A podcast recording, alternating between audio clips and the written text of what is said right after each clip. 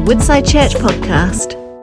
Well, good morning to you all. It is great to have the opportunity to move to part two of our new sermon series, which we've called Church Rebooted.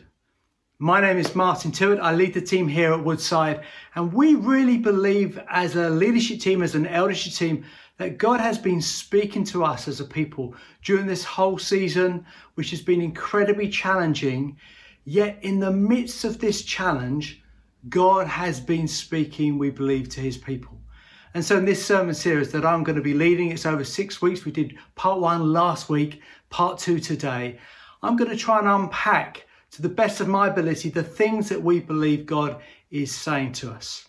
Now, we don't have all the answers but we do feel that strong prophetic sense that God is saying that we shouldn't just restart.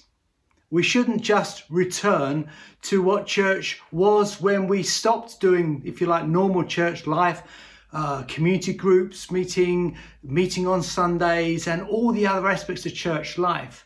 That we shouldn't just see this as a time to return just back to where we finished, but actually we should see this as a time to reboot as it were, to ask ourselves what are the fundamentals that we see in New Testament Christianity that God wants us to grab hold of again, or maybe grab hold of for the first time, and apply them to the life of Woodside Church. And that's what we're going to be doing.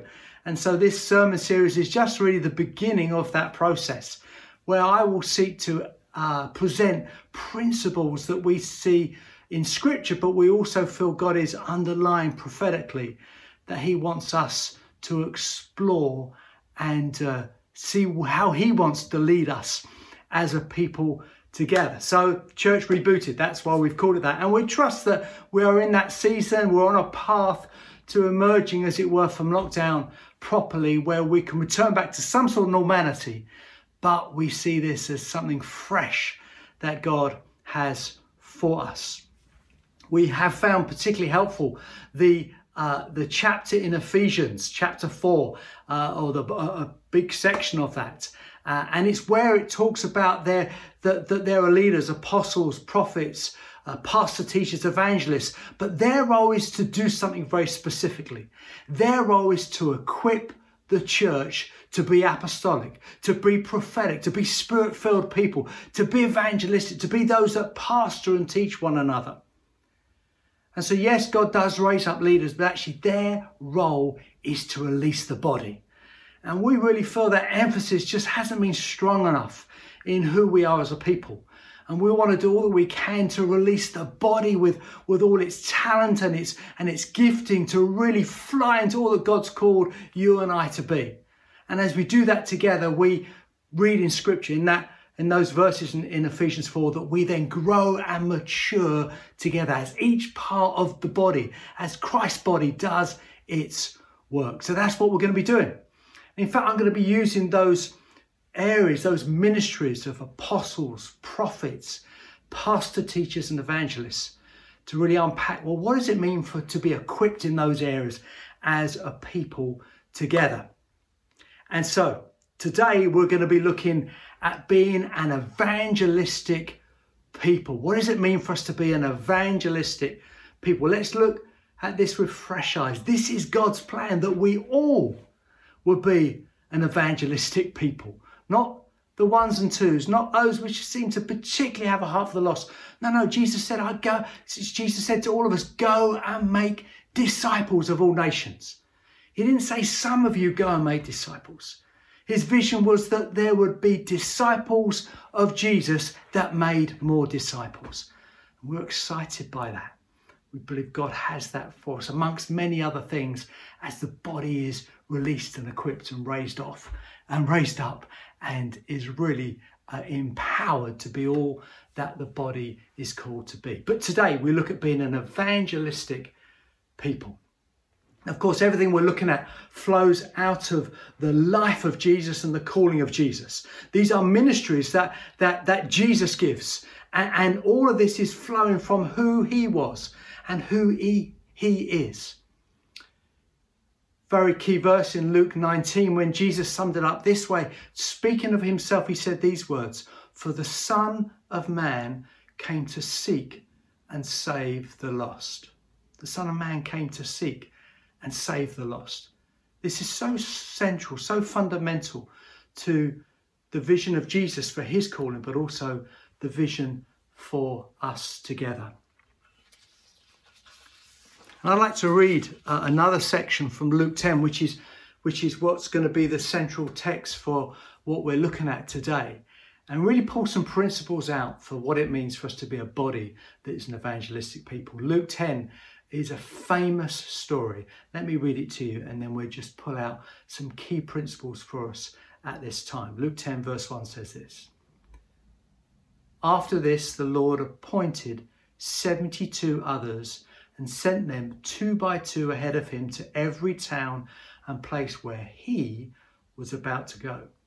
He told them, The harvest is plentiful, but the workers are few.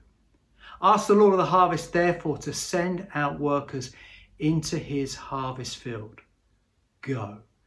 I am sending you out like lambs among wolves.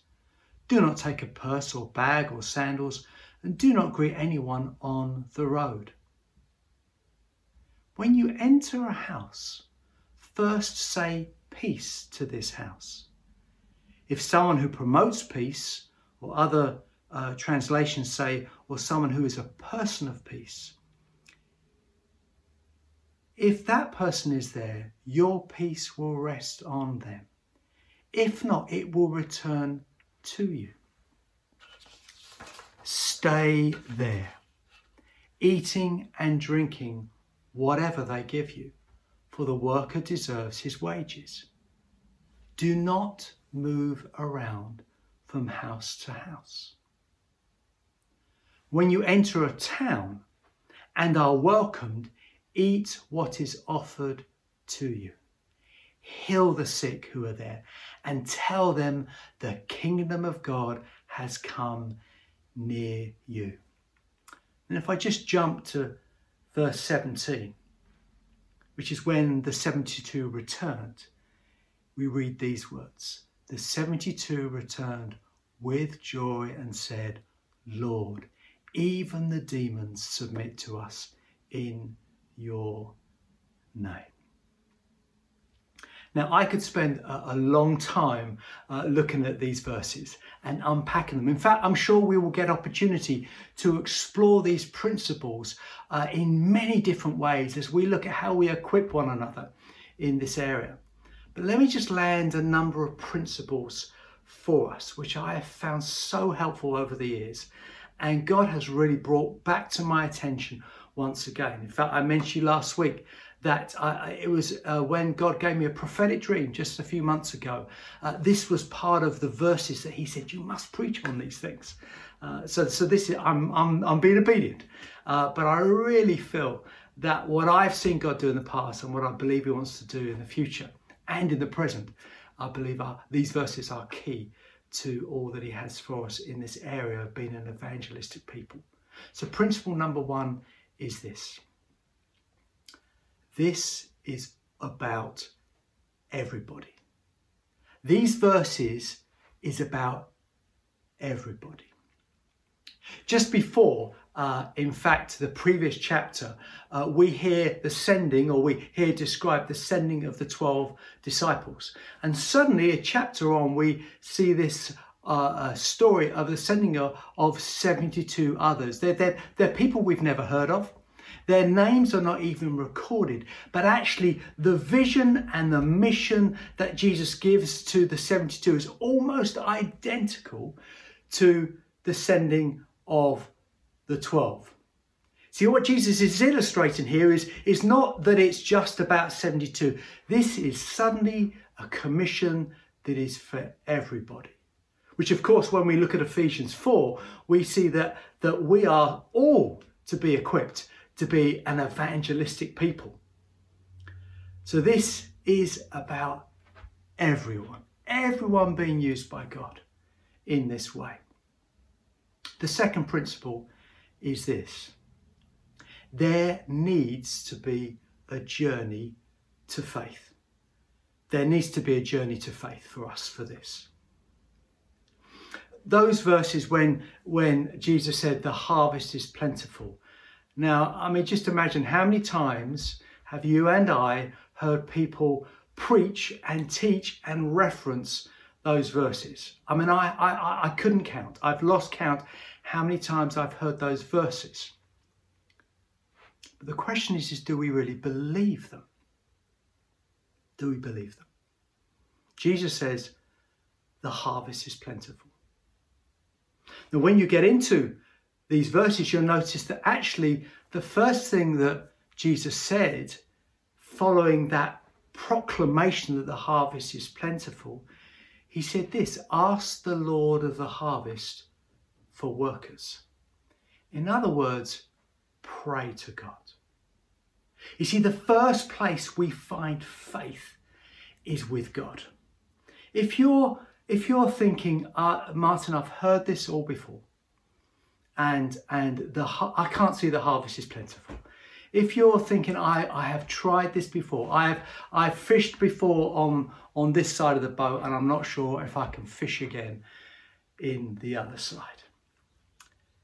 I just want to encourage us all that this we find faith for this with God. As we turn to Him, we find faith in God. So the first thing Jesus says is, ask the Lord of the harvest for workers. And then, of course, the answer to the prayer was they were to be the workers. But prayer and connection with God is so, so important as we approach this, particularly if you've heard these verses before and you've got to a place maybe of disappointment when you've tried and felt that there's been a pushback and you've wondered, can I believe those words? Ask the Lord of the harvest for workers. So we start with prayer. But please note that during their experience, they become completely convinced that the harvest really is plentiful. So they begin uh, believing enough to go again. And that's where we need to be believing to trust God to go again and believe that He's speaking to us now about these verses. But verse 17 is when they've experienced uh, what God wants to do in and through their obedience. Verse 17 says this The 72 returned with joy. They'd seen God breaking, they'd seen people set free, they'd seen the hill, sorry, the sick healed, and they'd seen the kingdom of God proclaim and advance. See, you will and I will get to a place where where we share more and more stories I believe where we see God has broken in and we rejoice in all that we see. We got to go on that journey of faith. Third principle is this. This is about working in team. Jesus sent 72 but he sent them in twos. And throughout the, the New Testament is this principle that we are community of believers. So often we apply like an individualistic approach to how we express Christianity. And this is another example of how we can do that and make the mistake. So when we think about evangelism or witnessing, we think or think about the, the analogy of uh, fishing, being fishers of men and women, we think like an individual angler. And Jesus had never seen an angler in his life. Uh, his reference point was a, a community that used to fish together. And so there is team represented here. This is about us working together. It may be our community groups, it may be with another friend in the church, but it's not me on my own. It's finding ways that we partner together need to understand that when we are together, there is something powerful in how we present God to others. John, in, in his first letter, in 1 John 4, uh, verse uh, 11, he says this Dear friends, since God so loved us, we also ought to love one another. No one has ever seen God. He's talking about unbelievers. He's saying, No one has ever seen God. But if we love one another, God lives in us and his love is made complete in us. In other words, when we partner together in team and we do that on mission and we connect with, with those that don't know Jesus yet, and they see the love that we have for one another and what it means and how God was working in our lives, that has massive effect on people around us. Someone put it this way people need to see and experience love, God's love, in order to consider it and believe it. Number four, the gospel moves through existing relationships. The gospel moves through existing relationships. In these verses, um, Jesus talks about going to every town and every place where he was about to go. He then talks about uh, uh, finding a person of peace. And what Jesus is underlining here is that the gospel works through existing relationships. See, evangelism isn't really about door knocking or street work. I'm not saying that's wrong to do. But actually, evangelism is about sharing the love of God with someone that you know and doing it with your friend. And Jesus describes these two areas. He talks about the town and the person of peace. You see, the town or the village or the place, that was where everyone's life was centered around. But of course, things have changed now. And it may be the case that your neighborhood and your local community is where all of your relationships are connected. But actually, for many of us, the town or the village or the place isn't our place that we live, it may be the place that we work. Or it may be a particular uh, ethnic group that we, we connect well with. Or it may be someone that we have a common interest in or with. Or it may be a particular cause that we're passionate about. These are the new towns. These are the new villages, the new places where relationships are formed. It used to be just in a, a locality, but it can be, but it's often in other places too. It may be for you the friends that you know in your in the gym that you attend. It may be because you have a big heart for the disadvantaged and you're connecting with people who are more disadvantaged, and that becomes the town or the village that you're working within, the, the, the, the relationships that you're connecting with. It could be your place of work, it could be what God's doing through you in your place of work. And so there's a town, there's a place, there's a, a broader uh, context. Uh, and there's affinity groups that, that we can identify. I know Ensign and Sunu, uh, wonderful, wonderful story just when they, they began to reach, reach out to the Malayalam speaking community and they saw many people saved. That would be a great example of what I'm talking about. Even what we do with the youth work, that's an affinity group, that's a particular group, a particular town, village that we're reaching out to. And for many of us, probably there are those things that we need to consider. But also, Jesus talks about finding a person of peace. Now, a person of peace isn't as complicated as we think it is. A person of peace, in my experience, is someone who's open to us, open to God often, but sometimes just open to us on a deeper level than maybe others might be. Begin to ask questions that, that are more than surface, really open to you and open ultimately to God and things of God. And sometimes it can take some while to, to identify who are the people that God is opening up, God is bringing to our hearts. And this is such important that we, we partner with the Holy Spirit in this.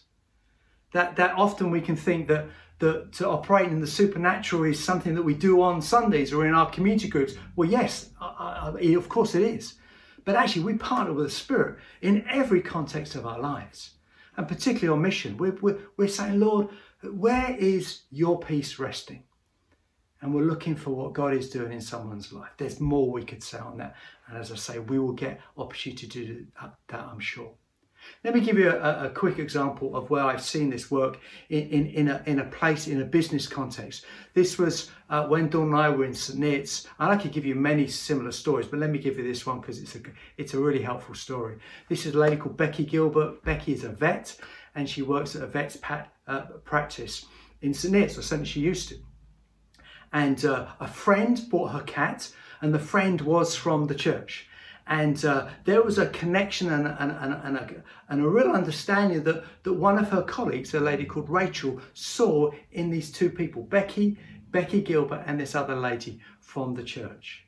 So much so that Rachel began to ask Becky questions about how do you know this person? She explained, well, we go to the same church. And then one question, I don't know how quickly it happened, but after a while, that Becky was so interested, she began attending the church. Uh, sorry, Rachel was so interested that she started to attend Becky's church. And wonderfully, if I cut the, the timeline shorter, Rachel got saved. Because Rachel got saved, someone else who worked in the vets, a lady called Jen, was so impacted that Jen started asking questions and she got saved. And then Jen and a lad called Jason were good friends. In fact, Jason liked Jen, I think. And so Jason started attending church. And then Jason got saved. Now, Jason had a friend called Michael who used to play football, and I used to play football with him as well, a long time ago. And Michael got interested in what happened to Jason and Jen. So Michael came to church and Michael got saved. And there was another lady called Anna, and I don't know if she got saved or not, but there was there was like one, two, three, five different people that were impacted. There's something about finding the personal peace, but Jesus says, stay with that person. Because behind every person is someone else that God is seeking to reach.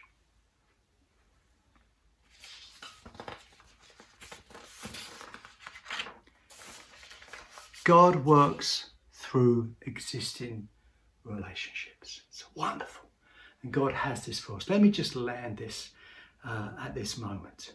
See, this text, and I believe with my whole heart this is for us, this is about everybody, everybody being equipped, everybody being released to be an evangelistic person, to be a, person that God is going to use uh, to make disciples.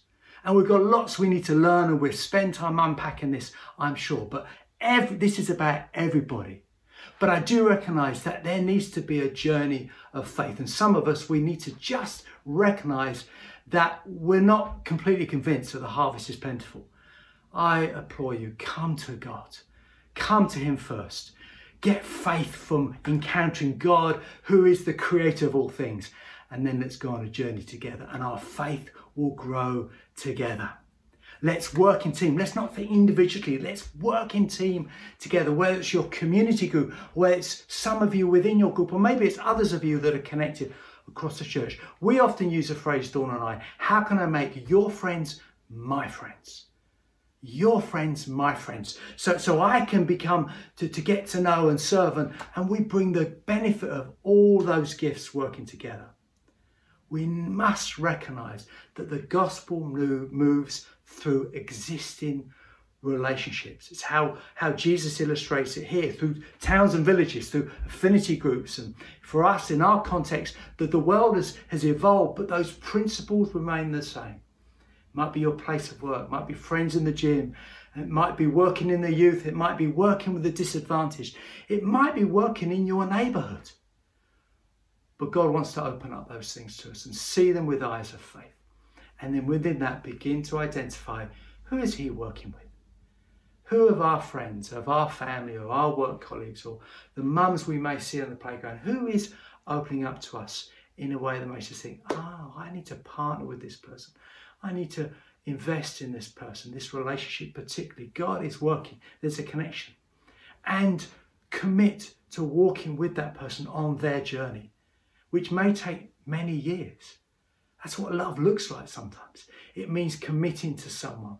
It means not rushing in and, and getting the Bible out and going bang, bang, bang. No, no, this is investing and sharing love.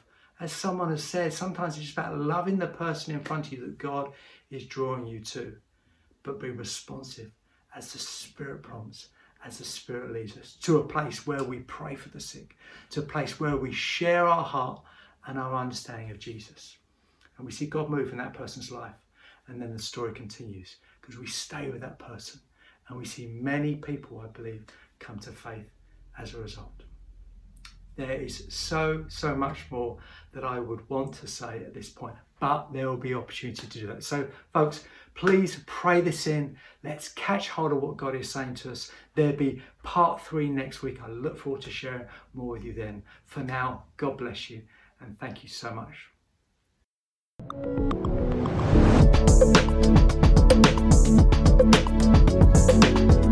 You have been listening to a Woodside Church podcast. For more information, visit woodsidechurch.com.